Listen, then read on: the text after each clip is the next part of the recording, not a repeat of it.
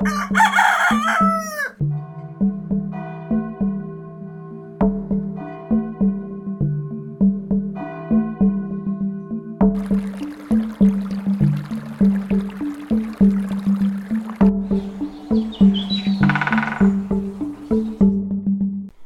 den. Dobrý den. Po opravdu dlouhé do- době, nějaký dva měsíce to jsou možná, Možná, no. natáčíme další podcast a tentokrát těsně na konci, na konci světa, ne, na konci roku. A to je 29. prosince. A jsme Májo, kde? Jsme uh, v chodské krajině, konkrétně v Blížejově.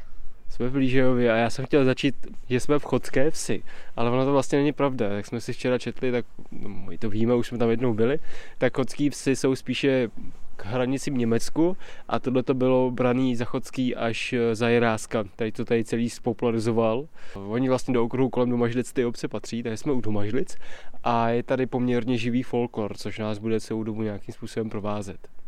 My jsme vám uh, z Chodska jednou podcast uh, chtěli doručit, ale bohužel se ztratil v nenávratnu, takže To se bylo ten možná 14. ještě srpna? vrátíme. Ano, Aha, byli jsme v Pocinovicích, ten jsme nevydali. nevydali. Tak já ho mám stále uložený, jo, stačí jenom se stříhat, takže mám už jako roka půl spoždění, ale Možná někdy ho dostanete, nebo se tam vydáme znova, ale spíš ne. takže vítejte na premiéře. Jsme na Chodsku, na místě plném folkloru, plné krojů, hudby a dud a místě také krchlebských koláčů, jak nám kolega psal, když jsme se měli vlakem, který má rád hrozně auto, teda auto, který má Jídlo. hrozně rád jídlo. Zdravíme Tomáše Majstra, který tento podcast nikdy nebude poslouchat. A ehm, my se vydáváme na trasu, která je poměrně krátká, O to víc budeme kecat, protože jsme nevykecen. No uvidíme, jestli bude co povídat. Půjdeme 13 kilometrů a máme tady jeden, jeden rekord. Já myslím, že v rámci 4,5 kilometru navštívíme pět obcí. Jo, takže možná, oni jo. jsou u sebe hodně blízko. Jinak Každopádně dneska, začínáme v Blížejově. Dneska dost fouká, takže pokud bude horší kvalita záznamu, tak se omlouváme, ale skutečně jsme na výspě a blížíme se k horám, takže dneska, dneska bude foukat. No. A Jsme teď zima, chovaný no. za kostelem v Blížejově. Jsme mimochodem za kostelem, kostelem svatého Martina, kolem kterého historie Blížejova ten říct začíná, ale to není pravda. Kolem kterého začíná psaná historie uh, Blížejova.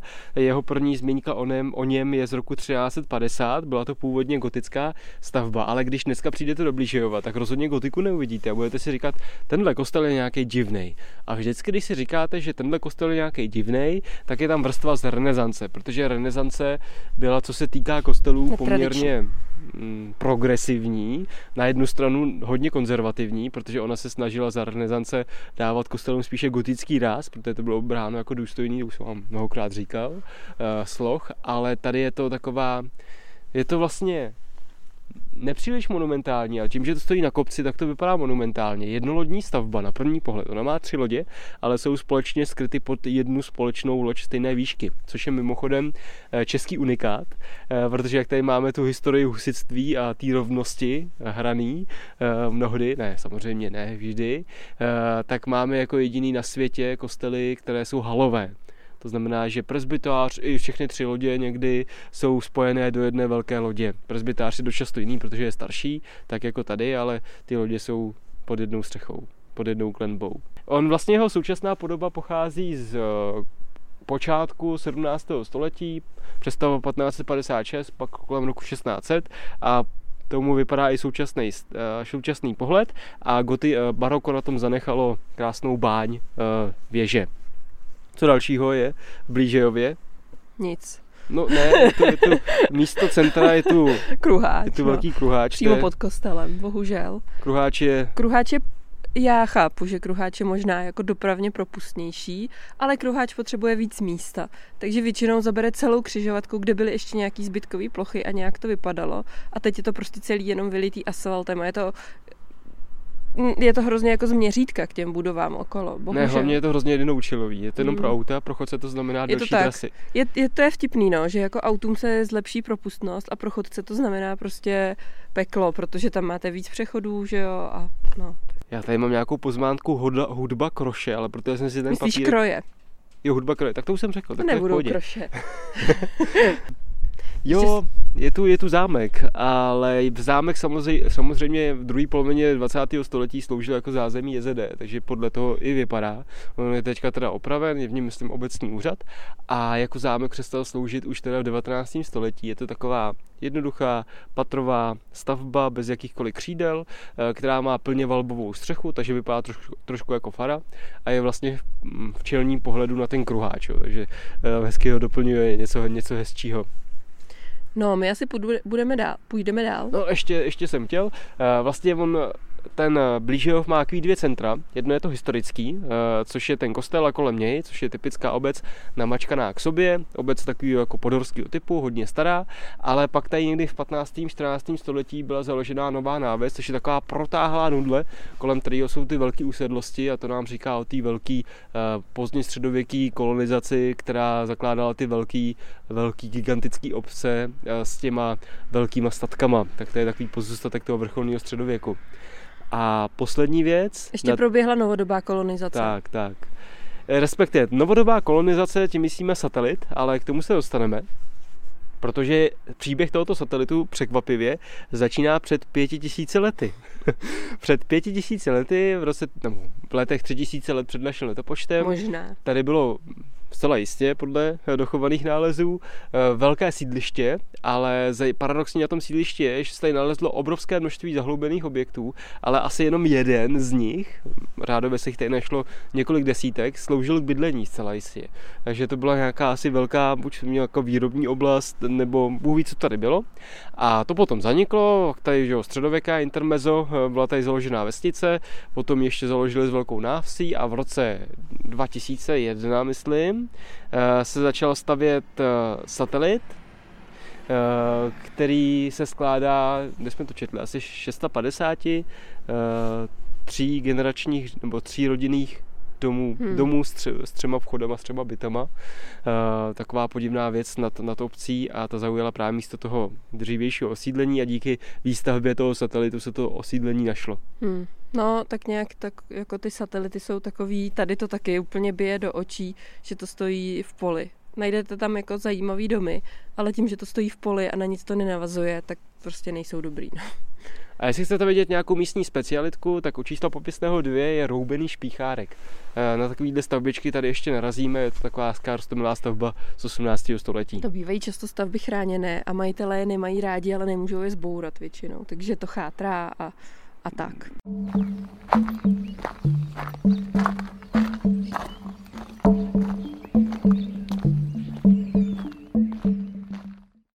Ušli jsme tak, já nevím, ani ne kilometr možná z Blížejova a nacházíme se v Přívozci. Přívozec je malinká vesnička, kousíček od Blížejova, která pod něj samozřejmě i spadá. A stojíme zrovna na schodišti k místnímu malému zámečku. Je to takový mikrozámeček, má to přirovnává chatě, ale je to samozřejmě patrová no, budova. Představte si to velikostně třeba jako faru. Ono to i tak vypadá.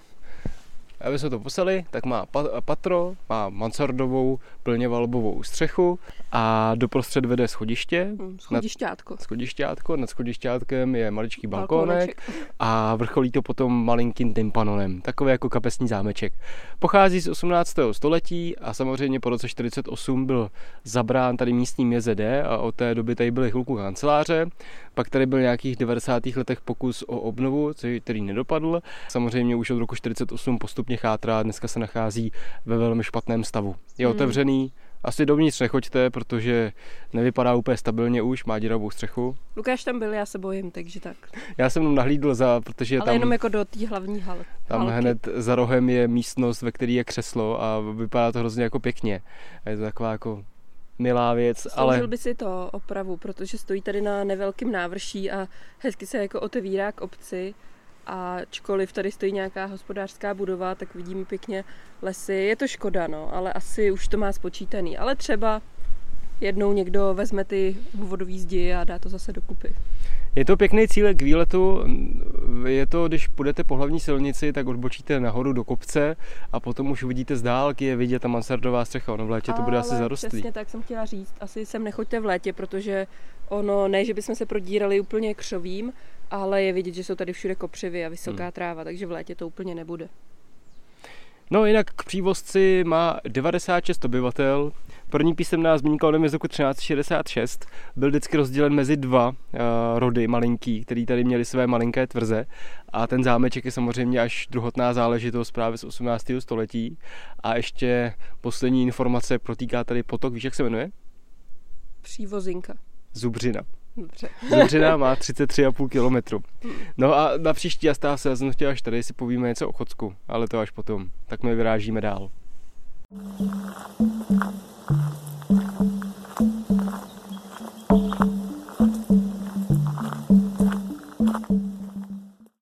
No, po, dal, po dalším kilometru jsme dospěli do Chotiměře. Chotiměř je pořád 2 km od Bližejova logicky.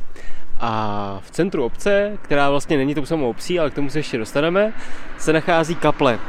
A to kaple, teď jsem zapomněl Velkých komu, rozměrů. svatého Jana Nepomuckého. Popiší Májo. Je velká. Je taková prolomená Zas tak dovnitř. velká není. Na tom malou prostor je asi... Mm, mně se zdá docela velká. Ale stojí vlastně v rohu a jako kdybyste ten roh jako nabourali a promáčkli ho dovnitř, tak ona je jako vmáčknutá dovnitř a má tři věžičky a je to takový hodně barokně rozevlátý, bych řekla. No to se totiž koukáme na něco, co už úplně baroko není, je to totiž rokoko. Aha. Ono je z roku 1747 a je to takový předzvěs rokoka. Je to opravdu jako malá stavba, která na poměrně malým prostoru je neuvěřitelně dynamická a komplikovaná a ty výzdoby je tady mm, hodně. Uh, jsou tady okna touškovského Dost, typu. dost se mi líbí, jak to okno, ono vypadá jako zvon, jo. Ano, A zasahuje do zdobení vedle, jako máte nahoru jo, taženou pilastrů. omítku, pilastr a do toho jako špičkou nenápadně jako se zapichuje to okno, fakt pěkný. Jo, ono má neuvěřitelně krásné detaily. No.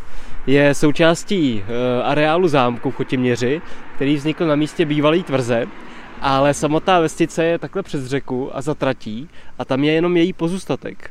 E, protože původně ono, na návsi byl velký rybník, uprostřed toho rybníka bylo tvrziště, tedy místo, kde stála tvrz a ta tvrz byla tedy vodní, ale když stavěli trať, e, tak e, bohužel právě prostředkem toho rybníku prošla a části té vesnice. A vlastně dneska je ta vesnice takový zapadákov tady za rohem a to hlavní sídlo Chotiměře je teďka tadyhle na křižovatce.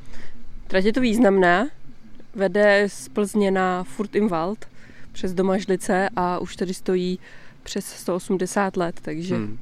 Je docela, už to docela trvá, no. Jo, jo. A je to pěkná, ona vede přes takový jako drobný vesničky. Čeká jí brzo zdvoukolenění, takže naprostá destrukce celého okolí. Je to tak. Takže si ji proječte, No, dokud ještě ono nějak hlavně jako je- zdvojkolejnění a elektrifikace.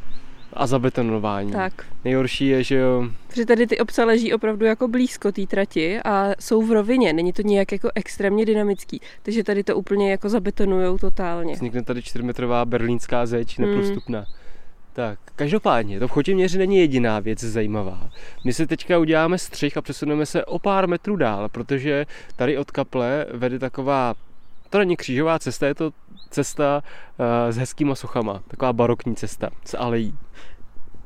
Ušli jsme 40, 50, 100 metrů možná tak. Což je taky jako skvělá věc, že dřív ta krajina, jak lidi chodili pěšky, tak byla hrozně napěchovaná místy, drobnými místy, ať už tam byla socha, křížek, byl tam domeček, stodola, jo, se všechny nenudili. cestičky všude a lidi tak nějak jako žili v tom lidském měřítku. Čím víc máme aut, tím více je krajina nepříjemnější pro život. A velká a nahatá Protože a nic se tam neděje. Vy určitě všichni jezdíte autem, přizdejte se, jak často se díváte, co je kolem krajnice. Vůbec zajímá vás, že jo, cíl? Jako něčeho si všimnete, ale všimnete si spíš těch velkých věcí, ale tahle takových malých drobností, jako třeba u kterých stojíme teď my, tak toho si úplně nevšimnete. No a tím, jak se jezdí rychle, tak samozřejmě ty vzdálenosti se zvětšují, takže už to není úplně tak příjemný. Ale to je prostě vývoj, můžeme to tak nazvat. Tak Lukáši, u čeho stojíme? A my jsme právě na ose díváme, no, no úplně na ose, ne, díváme se na zámek a od zámku vede cesta. Kolem cesty je alej, takže to vypadá jako krásnou barokní komponovanou krajinu. Je Když... totálně načichla Hm, ano. kompon, komponovanou krajinou. A jsou tu dvě sochy. Jednak je tu taková drobná nenápadná socha svatého Nepomuckého, asi tak gigantickým postavcem, výška 3 metry, šířka 3 metry, jo, jako, jako velká kamenná stavba. jako k té soše jsem říkala Lukášovi, že je strašně jako pře, předimenzovaný. Disproporční. No, je to disproporční. Ten podstavec je příliš velký na tu, na tu malou relativ... No, ta socha má to to je životní vypadá- velikost. Vypadá to jako součást jako nějaký uh, Křížové cesty? křížové cesty, ne, zdi, jak kdyby to bylo z, Jo, takhle. Ale vždycky to bylo jako samostatně. ale je to pěkný, je to vidět, že je to splácaný barokně ze všeho, takže tady máte místní kámen nějaký, vypadá to jak z barandienu, ale jsou tam, sem tam ty uh, Cihly. cihly a nahoře už je to dostavěný cihlama. A Přímo tady, jak stojíme, a tak je tady obrovský štít, nad tím ještě menší štít a nad tím je právě socha. Nebo, hele, on taky drží tu čapku v ruce. No jo, no jo. To je výjimečnost, svaté Nepomucký většinou má čepku na hlavě, ale existuje pár soch, kdy ji drží jako pokorně v ruce. Třeba v minulém, když jsme byli v eh, trhových svinech, tak tam právě taková byla u kostela. My jsme si toho nevšimli, až potom, když jsme poslouchali něco nebo četli, tak jsme na to koukali zpětně, tak tady to máme a všimli jsme si toho, když tu stojíme. Ale je pěkný, podívej, když se koukneš na ten erb, jak je nedokonalej. Jo, on zase, jo, jo, jo, není eh, rovně. Což je skvělé, je to ruční práce. Mimochodem to mi připomíná nad eh, tou kaplí Pany Marie je znak, a ne znak je jednoduchý, ale dvojitý a říká se tomu alianční znak. Jsou tam dva erby dvou šlechtických rodů, které jsou společně v jednom velkým pískovcovým znaku. A ještě je tady pěkně vidět na tom sloupu, u kterého stojíme, na soklu, že na něm byla omítka a byla na něm bosáž. Takže to, co my teď vidíme, tak je takový naháč. Pokud někdy se dočká opravy, což já doufám, že třeba dočká, děje se to, sice pomalu, ale děje, tak pravděpodobně ho zase zpátky nahodí a bude bílý nebo žlutý. Což, Což bude hrozně divný. Změní, no, ale jako bylo to dobře, ale je to správně, má to být přesně tak. Tady je vidět velká prasklina, která by tam třeba nemusela být, kdyby to mělo omítku. No a teďka svatý Jan Nepomuckýho socha je jako napravo, když jdete od zámku a úplně na čele, kolik je to tak, 300 metrů má ta cesta, No, je relativně žádný. krátká, možná míň, e, fouká nám do toho, ale ono to dost odstíní, nemusíš to asi úplně to, tak e, se nachází tři sochy, uprostřed je kříž, jak se tomu říká, Kalvárie. kalvárie, tam vlastně dění na hoře Golgotě zaznamenáno. Mimochodem tady z dálky to vypadá jak pomník Jana Husa na náměstí v Praze, protože je to hrozně veliký. Jo, jo. A teďka my na to koukáme ještě proti světlu, slunce vychází, zrovna jsme tady brzo ráno a někdo tam má zapálený oheň, takže přesto přichází kouř Jo, a jo. vypadá to hrozně jako dramaticky, úplně jako do filmu nějakého barokního, nějaký hrabě. Monte Cristo nebo něco takového. A na podzim to tu bude hezký, až budou lípy opadávat. Tak jo, tak užívejte krajinu, je dobrý si všímat detailů a my postupujeme dál do další obce. Neplánovali jsme to, ale zastavili jsme u té uh, kalvárie a to je nádherná socha se spoustou detailů. Když se jí budete podrobně prohlížet, tak zjistíte, že tam vlastně na jejím upatí leží jakoby stuha, jako když máte na pohřebním věnci stuhu, kde napsáno vzpomínáme, tak tady nějaký barokní nápis latinský a je to celý udělaný z kamene, což je jako nádherná práce. Eh, Pod Kristem, pod křížem a dvěma andělíčkama se nachází drobná jeskyňka, jako jako Grotička. grotička a v té v pekle, v plamenech hoří nějaký os- postavy. Je hrozně dynamická a krásná scéna. My tomu jako uh, správně nerozumíme, takže vám to nepopíšeme úplně z toho náboženského hlediska. Jsme lajkové v tomhle, ale je to opravdu jako děsivý. Hmm. Předtím je ještě kříž, takový on skoro vypadá jako Smírčí. eh, románský, jako smírčí kříž, ale je to, je to barokní práce nebo rokoková. A je to jako celý to vytváří nádherný prostředí. Bohužel teďka naproti staví nějaký nuzný, nuz- nuznou chatrč novou. A dost to kazí tady to A mají tady místo. uskladněný přímo před tou kalvárií stavební materiál, že je to tady jako teďka ne No, úplně třeba hezký. jako pět metrů od toho to stojí. Ale jinak je to tady výborný místo, krásný. Má to atmosféru. no.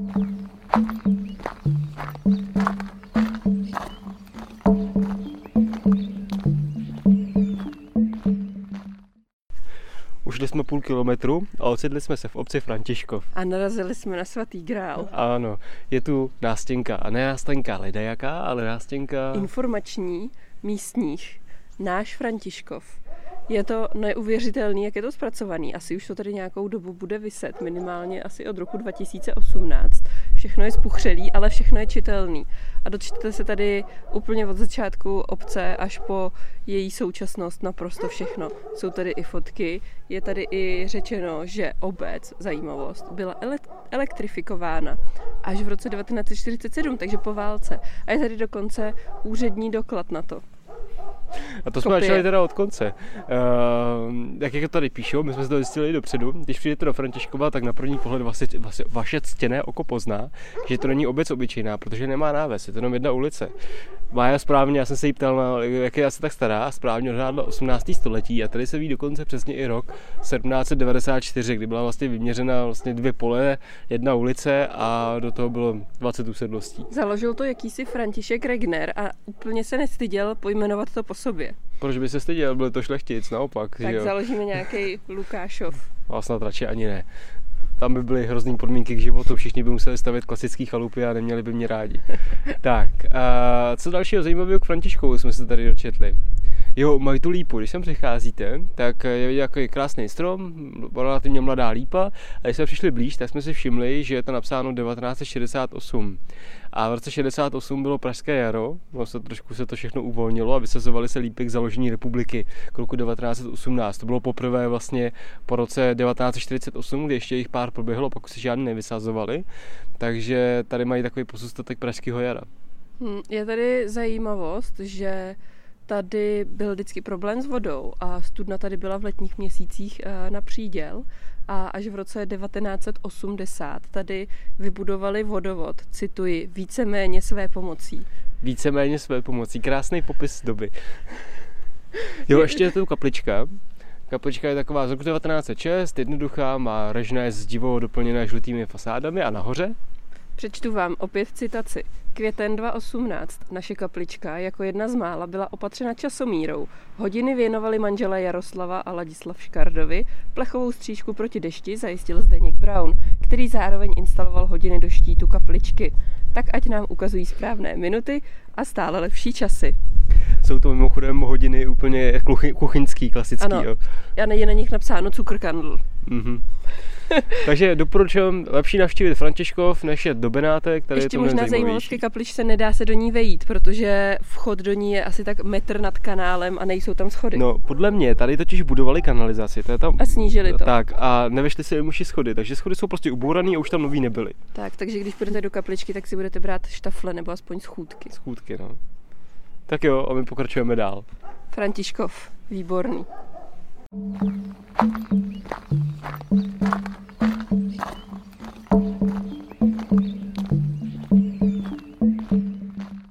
Dorazili jsme do Malonic a ačkoliv zní to, že jsou to malé a nic tu není, tak to má jednu zásadní skvělou věc, to možná slyšíte i podle hlasu.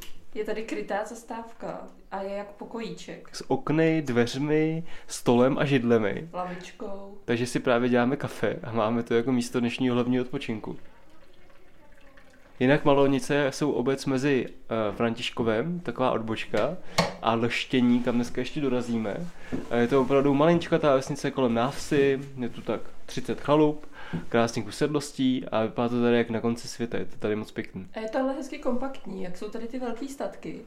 Tak ono samozřejmě, ta hlavní budova už je tisíckrát přestavěná, ale ten dvůr, obehnaný tou stodolou a ještě nějakým stavením na druhé straně, tak je tady docela často zachovalý a vypadá to tady moc dobře.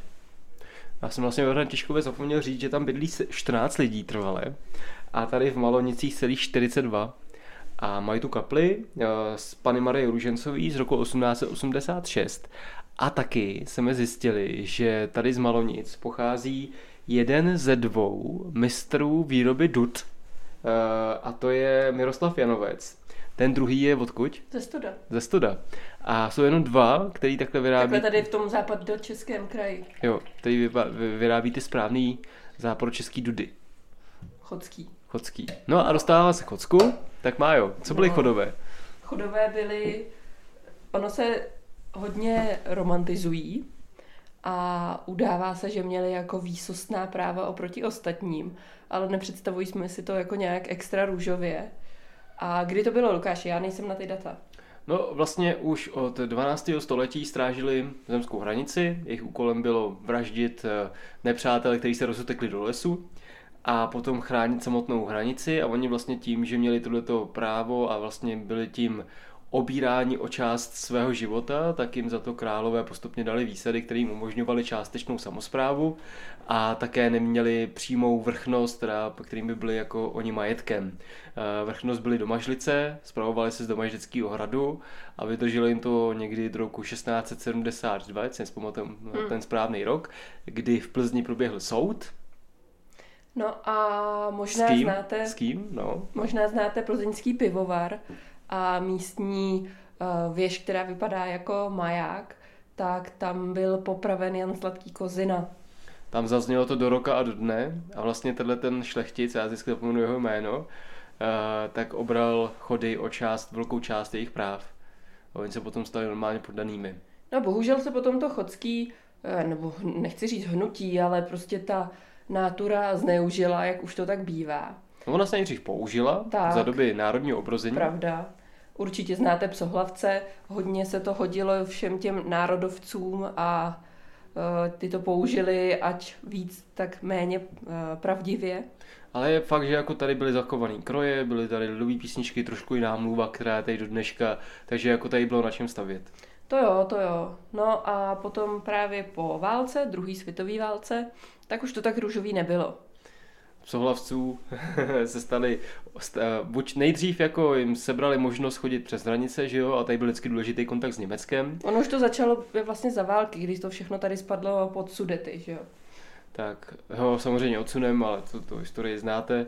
Eh, I když tady to bylo z větší části český a to odsun se týkal jenom menší části obyvatelstva, i přesto tady zmizely, byly tady ty velké německé usedlosti, ty potom samozřejmě schátraly a komunisti potom eh, využili chody jako předobraz obránců hranic, jako hraničářů, což je dost smutný potom zneužití, že vlastně st- místo toho, aby bránili prostupu nepřátel, tak stříleli vlastní lidi.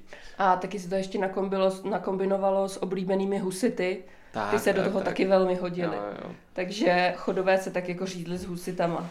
A pozůstatkem toho jsou chodské slavnosti, protože oni vlastně nahradili starou pouč, která byla v létě, jak, Jak se jmenovala? Svatová Vřenecká? Myslím, že jo. A komunistům se nelíbila, protože byla samozřejmě spojená s náboženství s církví, takže vymysleli chodské slavnosti. No. Někdy v 50. letech je vymysleli, oni e, jsou tedy až do dnes a v 90. letech tak se k ním postupně zase zpátky vrátila i ta svatová vřinecká pouť. Tak. Takže je to takový A kříženec. pouč je od slova putovat, takže se putuje ke svatýmu Vavřínci. Tak jo. No a my už nás už čeká báječné lštění, ale to až za chviličku, nejdřív se najíme. Dorazili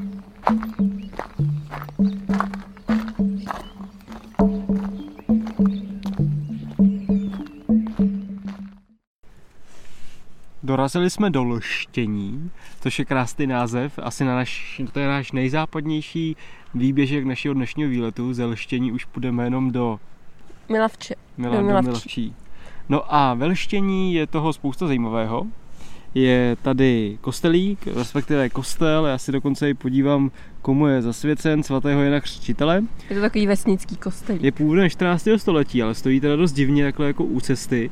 Ona celá ta obec je taková jako ulicová, poměrně zvláštní, má relativně malou náves a celou náves zabírá rybník. Je tu spousta zajímavých usedlostí. Řada z nich je prázdná a chátrá, brzy Mm. zmizí, takže si ji užijte, dokud tady je a přijďte co nejdříve. A hlavně Je tady e, vlastně architektonický vrchol a historický vrchol dnešní výpravy. A ta je tvrz je z roku 1480 a opravdu vypadá jako, jak má tvrz vypadat. Má jo popiší. No, má vypadat tak, jak si představujeme tvrz, takže nemá omítku. Je to podsaditá e, věž, vysoká, velmi mohutná. Má tam zachovaný uh, prevét, je to tak? Ano. A je zrekonstruovaná. Proběhla rekonstrukcí okolo roku 2002 až 5. Má tam k tomu i ceduly. A Lukáš vám možná k ní řekne ještě zajímavé historické věci. Rekonstruoval ji pan Procházka a je to jedna prý ze dvou tvrzí v Čechách, která je stále obydlená. Ale spíš to vypadá, že je to tady chata a každopádně má zrekonstruovanou tak, aby se tam dalo přebývat. On je k tomu takový ještě zámeček vepředu, což je No, ale vodárenský no. dům. Eh, Původní zámeček stál před tvrzí eh, a tvořil takový polokruh. Ten pocházel někdy ze 17. století a ten tedy zmizel a byl nalezen až při opravě té tvrze, při vykopávání eh, archeologickým, při archeologickém průzkumu, tak tam právě nalezli jeho základy a také zjistili, že před zámečkem na tom místě stál příkop a ta tvrz byla vodní, Hmm. takže kolem ní byl hluboký příkop, který byl zaplněný vodou a vzadu byl prý ještě rybník, ale to Ten časem, časem zmizelo. No jo, rybník tady je, to jsem se ho nevšiml. Eh, Dneska je na dvoře roubená kůlna, koukám, že byla od někud přenesená, a nově postavená roubená eh, vlastně obložení té studny a mají tady berany. A když ne, když najdete uh, to telefonní číslo, tak eh, si můžete zavolat a domluvit se a můžete si prostě prohlédnout. Ono totiž, já si myslím, my jsme koukali na jednu reportáž, asi z objektivu nebo z čeho, a tam pán o tom mluvil a já si myslím, že bydlí někde tady poblíž a nechtěl jít daleko na rekonstrukci něčeho takhle velkého. Takže bydlí někde poblíž v okolí, takže asi by to nebyl problém a před tvrzí je přímo cedule a tam je i číslo na toho pána. Ještě pár zajímavostí. Ze roku 1480 jsou tam některé stropy, které se dochovaly. Má čtyři patra, tři stropy jsou z roku 1480, což je neuvěřitelný. V horním patře byl od 19. století eh, vodárenská věž, byly tam, byla tam velká nádrž. Nahoře bylo čerpací řízení, což byl takový větrník, který čerpal vodu nahoru. Vypadá to jako v Americe, když máte, nebo v Austrálii, když máte někde na poušti takový ty větrníky nad nějakým vrtem, tak takhle to pomalu vypadalo. Je to tady na fotce právě na té ceduli. No a za komunistů samozřejmě to nechali jako všechno, jako celou zemi schátrat a pán to tady opravoval, musel vybudat hmm. původní vodárnu, obnovil to do relativně původního stavu. Hmm, je dobrý, že je to tak mohutný, tak to vydrželo, no. Hmm. A poslední informace, leštění má první písemnou zmínku roku 1996, takže je tady 124 obyvatel. A málem bych zapomněl, my se tady opíráme. Schováváme se v závětří u mikro božích muk. No, oni nejsou zase tak mikro, ale jejich zajímavostí je, že byly vystavěna, nevím jestli znovu vystavěna, ale vystavěna v roce 2021. A nepoznali byste to? Ne, protože je to děláno poctivě ručně a je to namatlaný vápnem a i ta omítka bude dělaná ručně, nebo nějak jako sam, víceméně ručně, že tam tam naházíte nějakou, jak se tomu říká? No, maltu. No, ale tomu nástroji. Štuk, jo, to myslíš zednickou lopatku? Asi no. A pak to uhnětete eh, rukou, protože to nemá žádný pravý úhel. Což je naprosto skvělý. A já když jsem koukal na mapy, tak tady projížděli v roce 2015 a nebylo tady nic, jenom roští. Nevypadá to, že by tam byl ani základ, prostě je to Ale jako nevíme, celý nevíme. postavený. A je to moc pěkný. To je přesně, Přesně to by tak. v krajině mělo vznikat. Vypadá A to, že je to od toho pána z té tvrze. Ano, od pana Procházky. Tak jo, a nás čeká poslední výprava, my musíme přelézt horu. Větrná výprava. Pěkně to dneska fouká a jdeme do Milavčí. A v Milavčích nás čeká jedna železničářská nedávná příhoda.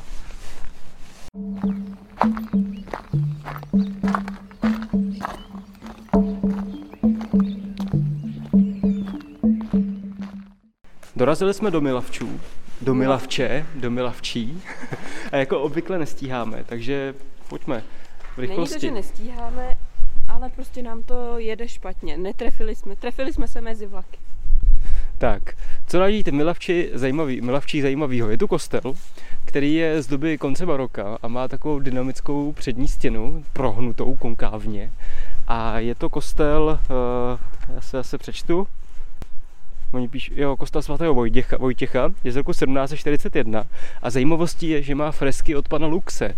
Pan Lux udělal fresky leckde, mimo to i kostelu u Ježíška v Plzni. Hm? To je speciální takový malý kostelík Dobře. na kterém je Plzeň známá a neznámá. U kostela, kousek od něj, se nachází taková, je to napsáno škola, je to patrový dům, který má horní patro obe, ope, opevněné dřevem a překvapivě to jsou původní lázně, protože u té, u té školy stojí kaple, kapla Vojtěžka a když je to kapla Vojtěžka, tak co pak je pod ní? Pramen Vojtěžka. a je to pramen léčivý a za baroka a později se sem jezdili lidé léčit pro zázračnou vodu, která prý uzdravila, uzdravovala. Takže k tomu vznikl lázeňský dům a z toho lázeňského domu se později v 19. století stala škola. No a neváže se náhodou k tomuhle ten příběh, že když to potom zkoumali, tak zjistili, že ta voda až tak hodná není, protože když ji piješ často, tak ona je mírně uh, radioaktivní, takže vám nedělá jo, úplně takhle, dobře. no já myslím, že jo, že je to ono, že jsme to tam četli. Uh, mimochodem Milavče, víš, co se jmenuje po Milavči? Ne, Milavečská kultura. dobře. jedna z archeologických eh, kultur, která byla 12. až 9. století před naším letopočtem. Jo a zbylo tu po nich 50 mohyl, které byly právě proskoumány a podle typu keramiky byla pojmenována nová kultura. Hm. Mimochodem první informace s Milavčema je spojená s šlechticem, který se jmenoval Prkoš z Milavče. Tak po něm se potom jmenujou. Je to z roku 1302. Hezké. No, každopádně, my se nakonec vypravíme ještě do Domažlic, ale protože je to město, tam už vám toho příliš neřekneme. Ještě Milavči mají jednu smutnou stopu novodobou. Jo, pravda, to jsme slibovali. Na kolejích se tady stalo asi dva roky zpátky. Tak nějak neštěstí, srazili se dva vlaky a zemřeli, myslím, dva nebo tři lidé. Takže to bylo velký neštěstí a je to kousek odsud, mají tady pomníček na nádraží. No, nádraží na takový Ale- ošklivý zastávce. Ale je to pomníček od nádražáků, takže jsou tam, uh, takže se je to pomníček jenom těm dvou uh, železničářům, těm strojvedoucím. Aha, A zemřela tam, myslím, ještě jedna žena, to tam není napsané. dobře. Je to tak, no. Bohužel. No, to končíme velmi pozitivně. Mm. Doufám, že se vám náš výlet po Chodsku líbil a já bych se mohl slíbit, že někdy se střídám ten z toho 14. srpna roku 21. Možná, jestli to vůbec ještě bude aktuální. No, tak jako ty informace nestárnou. Ale lezli jsme do toho kopce docela spocený, takže je to možná za to stálo. Dobře, Tak musím najít jo. fotky. no nic, mějte se hezky. A výletujte i teďko v zimě, jak už jsme několik- několikrát říkali, tak v zimě je to super, protože vidíte detaily, které jsou v létě neviditelné. Zarostlé. Tak jo, mějte se pěkně a nashledanou.